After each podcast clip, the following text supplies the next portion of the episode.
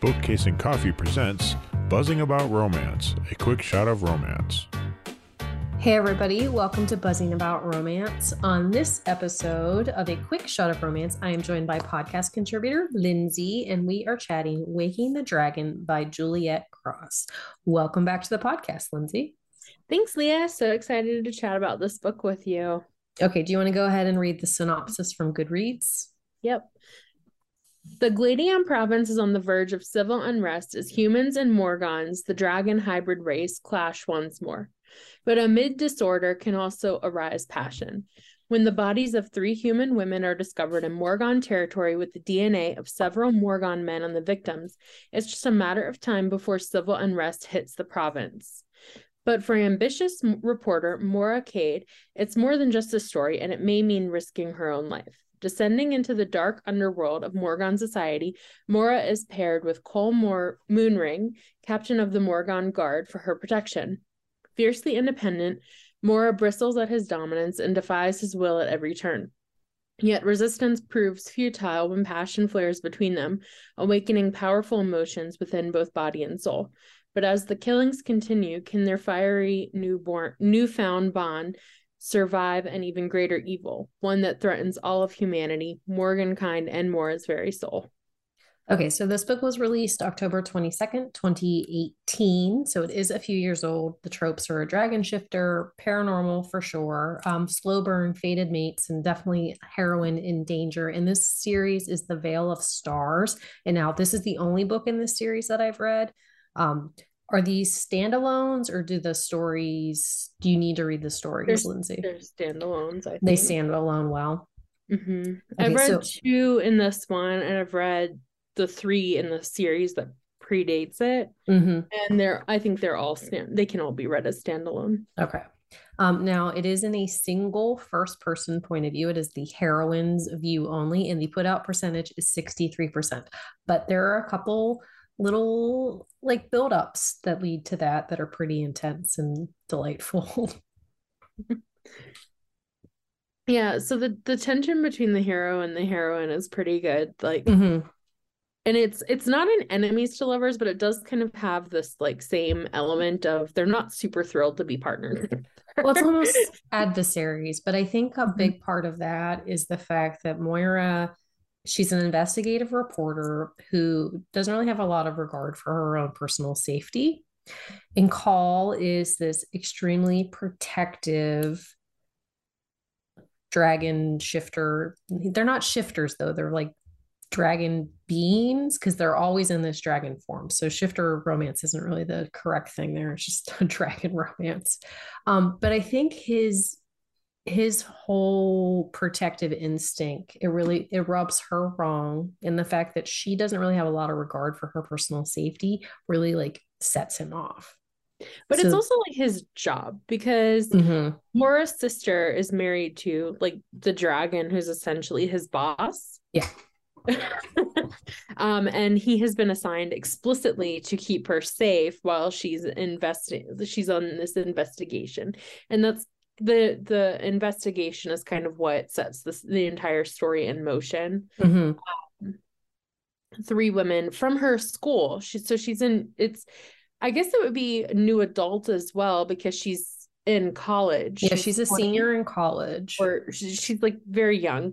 Mm-hmm. Um and she is going into journalism. The girls that have gone missing at her school, she's picked up this story for her school newspaper and because of the nature of the case, it being largely um, handled by the Morgons, it's like a situation where like they're partnering with the Morgons to solve the murders. Mm-hmm.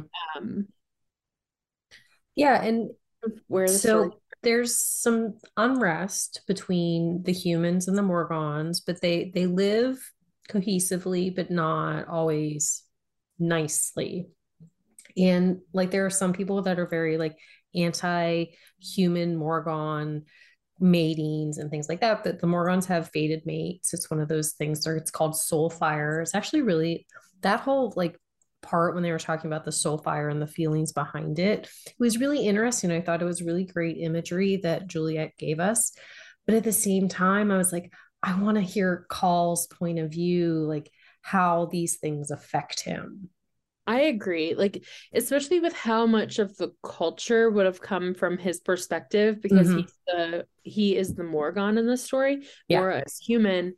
Um, I felt like we would have got a lot more of the world that they come from if we'd had a little bit of his perspective just because like she the way the world is it's very segregated between the morgons and the humans. Like there are huge aspects of the morgon culture that the humans are not privy to. Right. and even their history there's like a very it's very much an abbreviated kind of history that humans are given. Um so they really don't know much about morgons at all. And i felt like with how intriguing he was as a character and then how much that world how rich that world was mm-hmm. when did get glimpses of it i just thought like his perspective would have brought a lot more to the story um i agree and i think part of it though too because moira like her sister jesson jesson i think is her name but her sister jesson is married to call's boss who like and they're one of the the early human morgon like matings that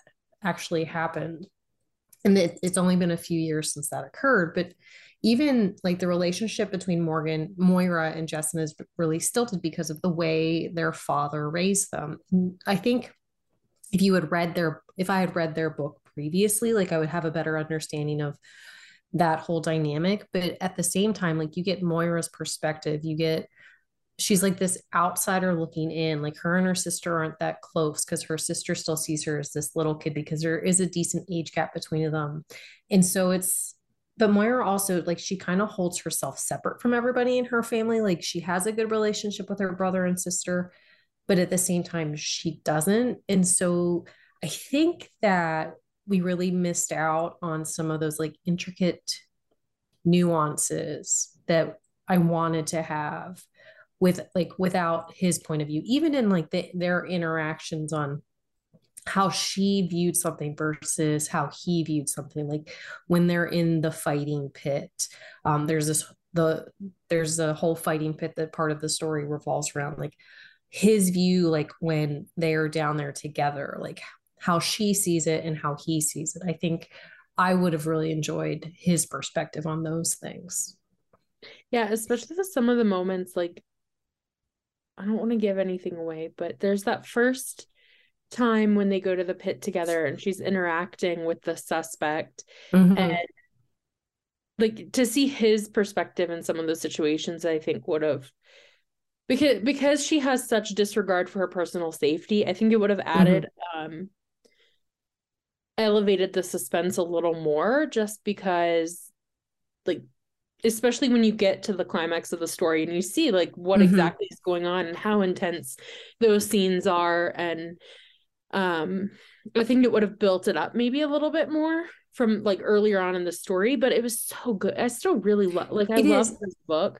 Um, well and i, I think I, that's the thing like we are talking about like we like it so much that we are wanting more. Like i really enjoyed the story. I thought the world that was created is intricate and detailed and it is it is not I don't even think like the city that they're in is actually real. I think it is like a completely imaginatized city that Juliette Cross created.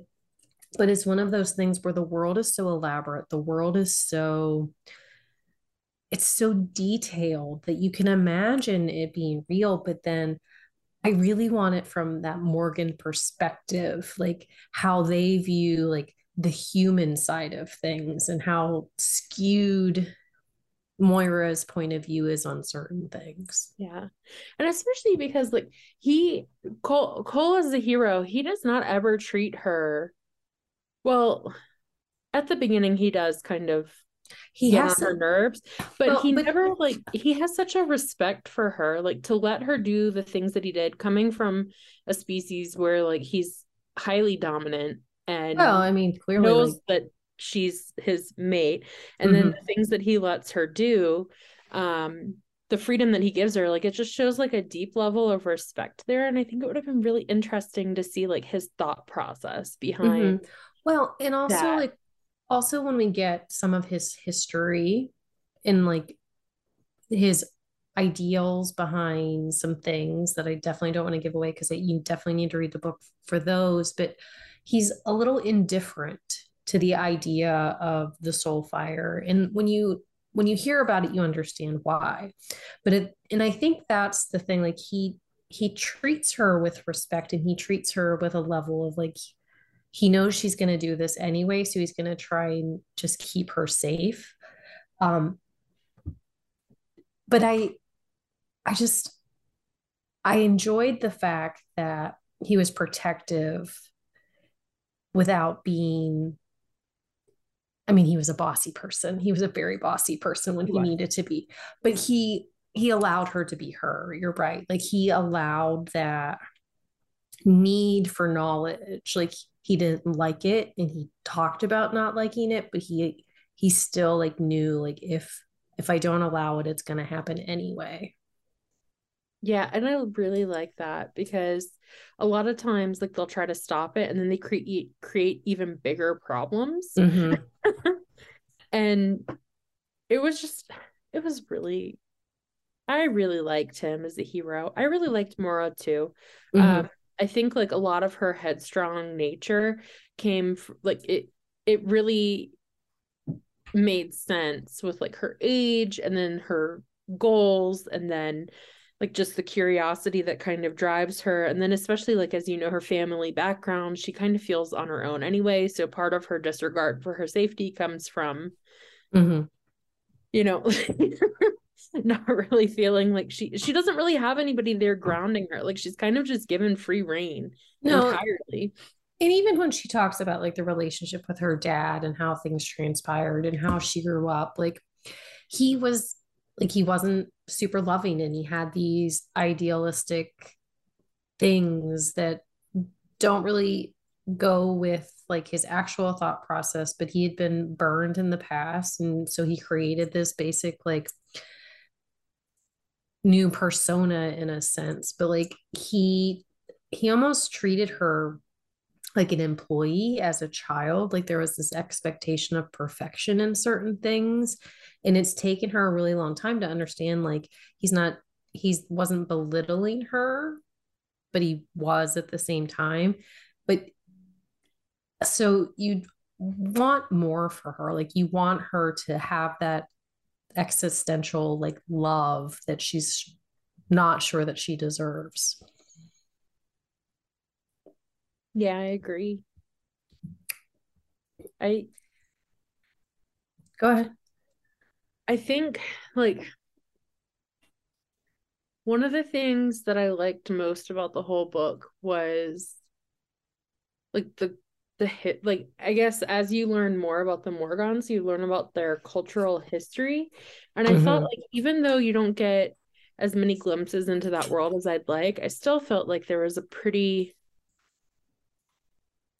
like considering how like the book is not a crazy long book it's like an average i would say like an average length book mm-hmm. i would say like the details and the way that she handled it like writing from Mora's perspective did allow for like a good amount of world building but i think like you as the reader definitely got like a human perspective in all of this mm-hmm. that, that was kind of interesting um because like as much as i would have loved like cole's perspective i definitely felt like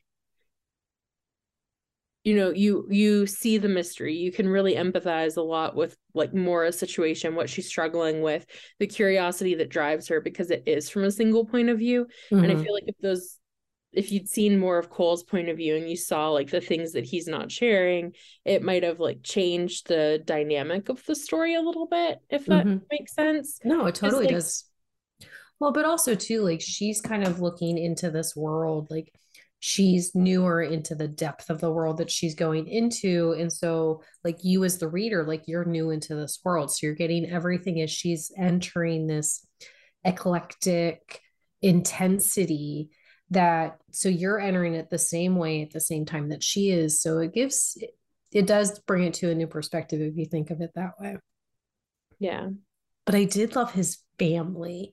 Like they don't have the best relationship but like when she meets his brother, and I'm not going to tell you why, it was like because you have to read that part because I really enjoy that. But just the story behind some of the things and like the the brothers' reactions to each other's and the badassness of their sister. I just really like that. I also really love their house. Like when they went to the house, I was like, this sounds like my dream home. Oh, it totally does. Essentially like a little cave type castle on the mountains. mm-hmm. Yeah. With like giant windows. Yes, like, where's the Airbnb and can I go immediately? Oh, I know. like when she was talking about like the water, like because it's built into a waterfall. I'm like, that is so neat. I want to live in that. It's like yeah. the Morgon version of Falling Waters. no, but I did like that, and that was the thing too. Like the the detailed like descriptions of the houses and the castles that they went to and like the bad guy who he was not not good. And the not reasoning the reasoning behind like the the deaths and the, like the elaborate like actually like how much bigger the scale of that whole situation was was kind of crazy. It really was. It escalated very quickly. And the conflict, I liked how the conflict, it was like once the conflict started, it was like the rest of the story mm-hmm. up until the resolution. And it was really nice. I don't like stories as much where like the conflict resolves. It was very satisfying, I think. It was. Way well, it was handled. It because it wasn't like easily resolved, but it was resolved. And I think it, it wasn't was it. But too, like it wasn't like she was thrown into this situation. She was rescued and like then other people like took care of it for her. Like the way that the story is written, like she is thrown into this situation and she is a big part of that until the end of it. And I think that having it only from her point of view like was a really big key in that.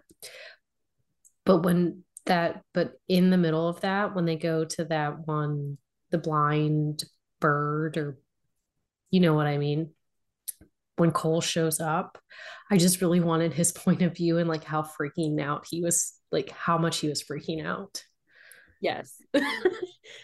I think that would be like great bonus scenes too, though. Like the, there's so much potential for like bonus scenes and things like that with this story because this is true. perspective is so wanted, intriguing. it is really intriguing, and just that's the thing. Like there's there's a lot of different little tiny scenes that I would just love to see, like a small snippet of his perspective. I don't even need like a lot of book, just like two or three paragraphs of him in this in this dynamic. Um, as far as like writing style, did you having read like her Stay a Spell series and the other books that we've done by Juliette Cross, like what did you think about her writing style in this book compared to the others? It's definitely different, but not in a bad way. Like I I love her Stay a Spell series. I love her contemporary romances, but even like her Stay a Spell to her Parks and Provocation, like in Bright Like Wildfire, there's a little bit of differential in the way that she tells those stories. But I think the hardiness of this story and the world that she has, it if she had kept the lightness of those other books, it would not have worked well in this book. I agree. I agree. I feel like of all the books, like this is the one where her, I have the most questions for her about her writing style in particular and like how mm-hmm. she picked it because it is different. Um, it is different, but it's also really good in my opinion. I really enjoyed it, and then uh-huh. I, I like I'm just curious about like how she picked I have so many questions. Like, how did she pick single point of view? Like, what was her, what did she hope to achieve with that? Like, did we have the same reaction? Like, did she want us to kind of experience things from Morris' perspective since we mm-hmm. have that human perspective? Like, I'm just so curious. I have so many questions for her. did you um, make a list?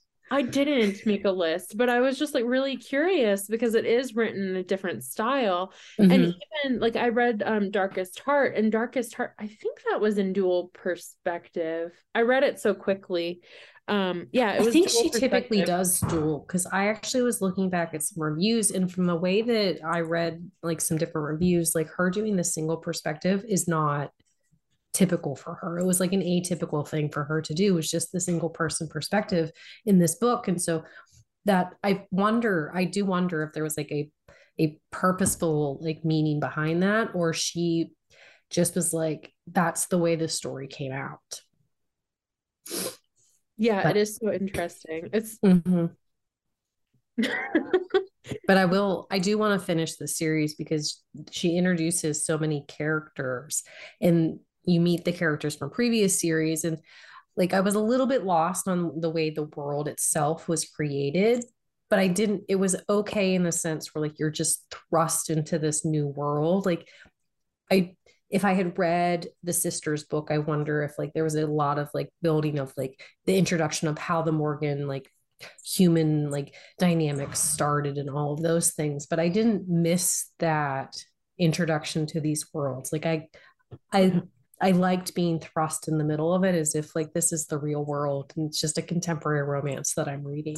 Well, this was the first one I read in her dragon world and then I went back and read the others and I do think I don't know, I think there's I think the way this book was written intrigued me so much about the world that I wound up reading more. Mm-hmm. And then mm-hmm. I do think like your point about reading the other books, you would understand a lot of other things because the first book is called Soulfire. So there's like mm-hmm. a lot of that whole fated mates yeah. Yeah and there's like a, there's a lot to it and then it also goes into like um the divide between humans and Morgons. and like it definitely there's a huge amount of world building in those books. Mm-hmm. um so maybe we'll just have to go back and do book but, one and then we'll come back and talk about it. Yeah. And then we'll move I, would be i'd be great with that Well, stay tuned. That might happen because who knows? Anything's possible. Well, thank you, Lindsay, so much for joining me on this quick shot of romance. Yeah, thank you. It was so much fun. I love talking Juliette Cross with you. I do too. I love it so much. And if you have a book you think we should review for a quick shot of romance, please send us an email at the bees at bookcaseandcoffee.com. And until next time, happy reading, everybody. Find us on Instagram at Buzzing About Romance or on Twitter at Buzzing Romance. If you like the podcast, please leave a review. If you'd like to support us directly, join the Bookcase and Coffee Patreon and receive exclusive content only available to Patreon members. Check out bookcaseandcoffee.com for our on the shelf show notes.